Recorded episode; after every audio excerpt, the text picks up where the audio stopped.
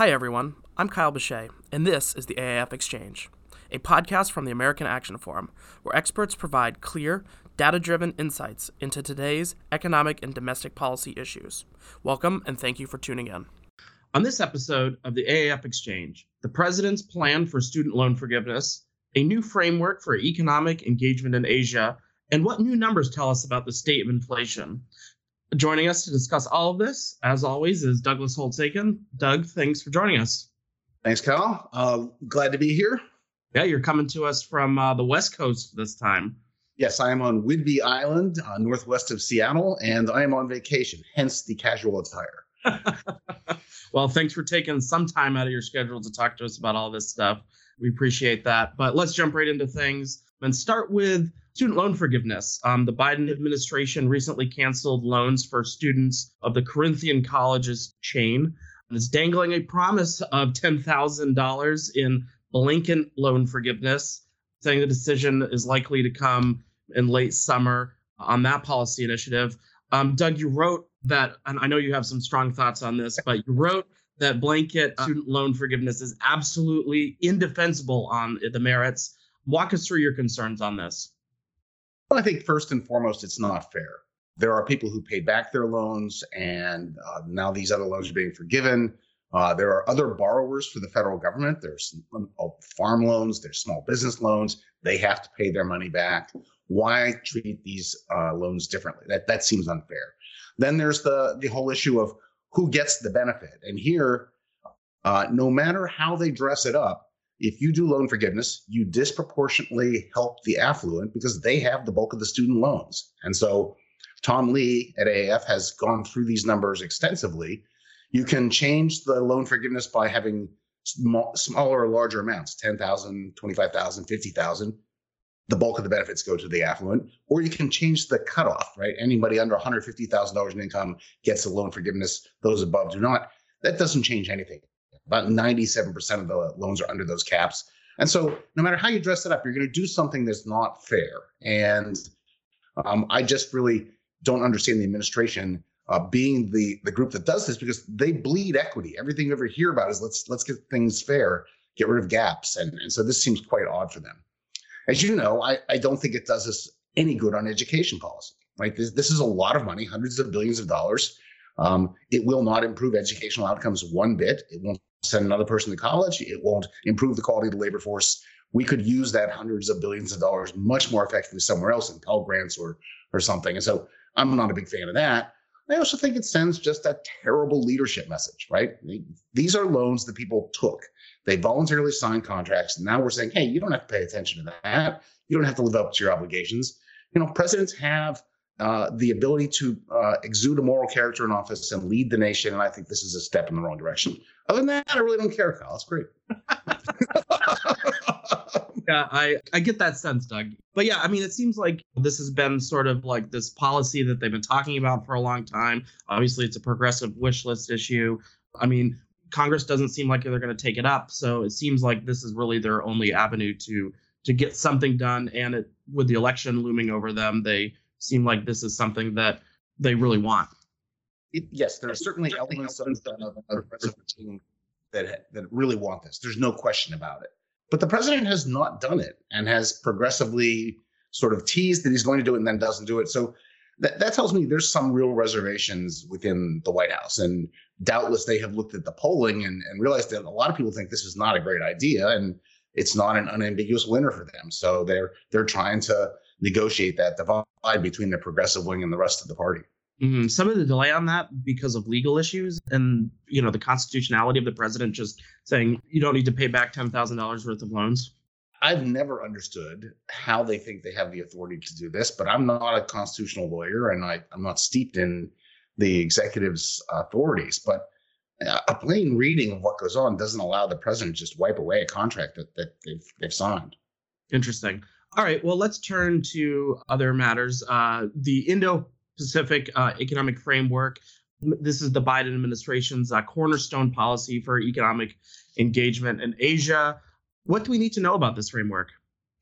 Well, this is an interesting uh, approach to trade relations. Um, this is not something that is done under the authorities granted by Congress with Trade Promotion Authority. And and it's not a treaty which or or anything that will be ratified by Congress. It's an executive agreement uh, between the president of the United States and, and executives in other countries, and it would go away the moment the next executive showed up if they so desired. So, um, sort of temporary uh, at risk there. Um, it's an uh, an area. It's a negotiation between the U.S. and 13 other countries in the area. So this is a large um, agreement, but it's not like a standard trade agreement in two ways. Number one, it's not a set of provisions that applies to 14 countries, the U.S. and the 13 others.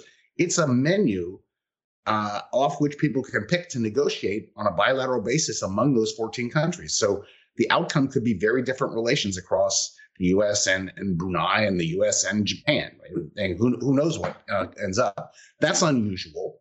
Um, and it's not a traditional trade agreement because it doesn't reduce tariffs, improve market access, and, and enhance the, the gains from trade. And instead, a lot of things like uh, let's worry about anti-corruption and, and tax collections. Let's worry about uh, climate and, and infrastructure and clean energy. And and it's so it's kind of a an international agreement to do domestic policy different. And and so it's it's a strange animal in many ways. Yeah, so the United States also recently announced uh, a separate trade initiative with Taiwan, which was conspicuously absent from the Indo Pacific Agreement. Um, what are your thoughts on this? Uh, well, this looks like a consolation prize. Taiwan wanted to be included in the in the framework, the IPEF, and it was not. Uh, it was not probably because the other uh, countries in the area did not want to offend China, and so Taiwan gets left out. The U.S. as a, a sort of consolation prize does a bilateral agreement that looks a lot like the framework uh, with the other countries, um, with really uh, two important differences or notable differences, I guess, the way to say it. One, um, it, it, definitely takes on non-market economies, which is a, a, big issue with China, and it takes on state-owned enterprises, and and that's a big issue with China. So, agreeing to negotiate over things that that China just wouldn't negotiate with the U.S. is is making Taiwan stand out in this agreement. Tori Smith, who who wrote on this for AAF, points out that we have lots and lots of bilateral agreements with Taiwan, and how much more we get from this one, I don't know. But um, there's an soup of things going on out there. Yeah, I mean, a lot of this seems to be the Biden administration's way to build economic ties with the with China looming overhead of all this. Yeah, China drives all this. This is, uh, you know, this is yes, economics, but it's also the geopolitics of uh, trying to have relations with those in the region surrounding China and and really build a a, a block of countries willing to uh, adhere to American values. Yeah. Let's move on to inflation and the larger economy.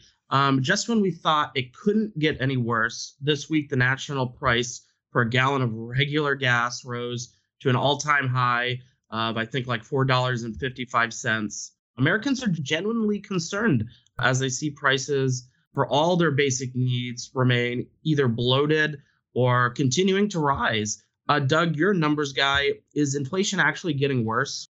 Uh, inflation is a genuinely uh, a problem, and, and whether it's peaked or not is an open question. Um, we saw the CPI go year over year at 8.5% in April, and it dropped uh, to 8.3 or, or March, sorry, and dropped 8.3 in April. So that gave some people some hope we're going on the right trajectory. Inside that, however, the, the really big numbers are things like shelter. Shelter is a third of people's budget. Uh, shelter inflation continues to rise. It, it went up another point, uh, tenth of a percent in in uh, the latest data. So uh, a lot of reasons to anticipate tomorrow's new release, which will give us the the May data um, on the consumer price index and and see whether we're seeing some downturn in some of these key areas, whether it's the food, energy, and shelter bundle that's over 50% of the, the budget and is currently going up at a 10% rate. Need some relief on those fronts. Um, but I don't think anyone has any illusions that things like the price of gasoline are going to go down. So inflation on gas prices might go to zero, but that means gas prices remain hovering around the five dollar mark, and that's that's a, a, a real big issue for the average American. Yeah, I mean, our colleague, my my boss Angela, was just talking about this when we were putting the script together. Like, she put more money into her car for gas than she's ever done before, and has just been talking about it all week. I'm sure you're you uh, have heard a little bit about it, but luckily you're you're on vacation, so you might have missed some of the back and forth on that one. No, but I went up to to uh, babysit my granddaughters, and my daughter's one real request is that I fill up the get the car with gas. Right? I mean, it's like she's a teenager again. so, I mean, this week, uh, Treasury Secretary Janet Yellen testified before Congress. The United States faced, in her words, unacceptable levels of inflation. What are the latest proposals to combat inflation? Is any of them a good idea? There's nothing really that the Congress or the administration can do substantively at this point. I mean, you know, they made big policy errors on the fiscal and monetary front. They got us into this pronounced inflation. The only thing that the the Congress and administration could do would be to, you know, pass a big tax increase, big uh, spending cut, cause a recession, and, and lower the inflationary pressures. Nobody wants them to do that. So they should stay out of this game and let the Federal Reserve do this to the best of their ability by raising interest rates, gradually slowing the economy, and hopefully taking the inflationary pressures out without actually causing a downturn. That's the game plan. So it's a, it's a tough call for the Fed. Um, you know, that's the economics of it. The politics are what surround all this. You know, how how do you as an administration say to the American people, trust us to manage the economy in the face of what looks like transparent mismanagement? How do you run for reelection and, and position yourself as the ones who are better on the economy? They're, they're struggling with all of that. And um, you know, where I come from in these circumstances, you fire some people. And that's what the president should do. He should fire some people. And so get ready. we'll have to pay attention to all of that and see how things unfold throughout the midterm elections, I imagine. Um, we'll we'll get more more on that. But um, in other bad news, on Tuesday, the World Bank slashed this year's global growth forecast by nearly a third to 2.9 percent, and it warned of the risk of uh, stagflation. Of course, we're going to hear the growing number of uh, experts use the R word, uh, recession. Do you think all of this gloom and doom talk is overblown, or are we in for bigger problems ahead? Uh, two things on that, really. First, you know, a lot of this really depends on China. Uh, China has big um, pandemic health problems. They don't have an effective vaccine. They've resorted to these extreme uh, quarantines like Shanghai in its entirety in order to control the spread of the virus. And, and those have big economic consequences that that sort of cut two ways. If China is slowing down, uh, there is some really good news in that it's not demanding a lot of oil, and that's a, a big source of, of, problems right now. Is the high price of, of crude globally. Bad news is China's a big economy. If it slows, then it, it slows its its demand for things, and the, the global economy slows. If it grows more rapidly, well, th- that growth forecast looks better, but the inflation forecast looks worse. So China a, a big part of this, and I think um, will how that plays out will dictate a lot of whether the World Bank's dead on or not. For the U.S., I think the recession talk is um, way too big and way too soon. This is not, in my view, a 2022 issue. It's uh, it's nothing's impossible, but it is the last thing I would expect out of the U.S. economy. Is this is an economy that is growing too fast, that has been overstimulated, um, and the Fed is going to have to lean against that. That means that some of the reports we get, monthly job creation, retail sales, you know, durable goods orders, the things that we look at to gauge the economy, will actually soften. But that doesn't mean recession. That means slower growth. And that's necessary at this point in time. There is an increased risk of recession out there past the middle of next year, say, but there's no guarantee. And um, I think, given the quality of economic forecasting, we should all have a little modesty about whether there's a recession really coming. Uh, yeah, I know those those zero COVID tolerance policies in China are really starting to slow down industrial stuff and right. supply chains and things like that. We've talked about that many times. And then, you know, you hear the stories about oh, companies are thinking about slowing down. I mean, you know, the the Teslas and the and the Jamie Dimons of the world talking about that, which just add to that to that conversation of the the recession talk the thing that's frustrating about that is everyone's going to slow down because we're going too fast. That's the point. And so the mere act of slowing down is not the same as having a recession. But slowing down is less rapid growth. Negative growth is a recession, and they're very different. All interesting stuff, and we'll have to continue, I'm sure, to talk about it um, in the weeks to come. So, thanks again for breaking that down for us, and I hope you have a good rest of your vacation. And also, I hope you get to watch some of that that Celtics uh, series that seems to be going so well. Had to get that I, in there. I thought I'd hear about that from you. Uh, it's a pleasure, Colin. Thanks for having me. Absolutely. Thank you, Doug. I hope you enjoyed this conversation. Tune back in for our next episode, where our experts will provide clear, data driven insights into today's economic and domestic issues. I'd also encourage you to check out any of the links in our show notes and also follow us on social media to learn more about AAF. Don't forget to subscribe on iTunes, Spotify, or Google Play.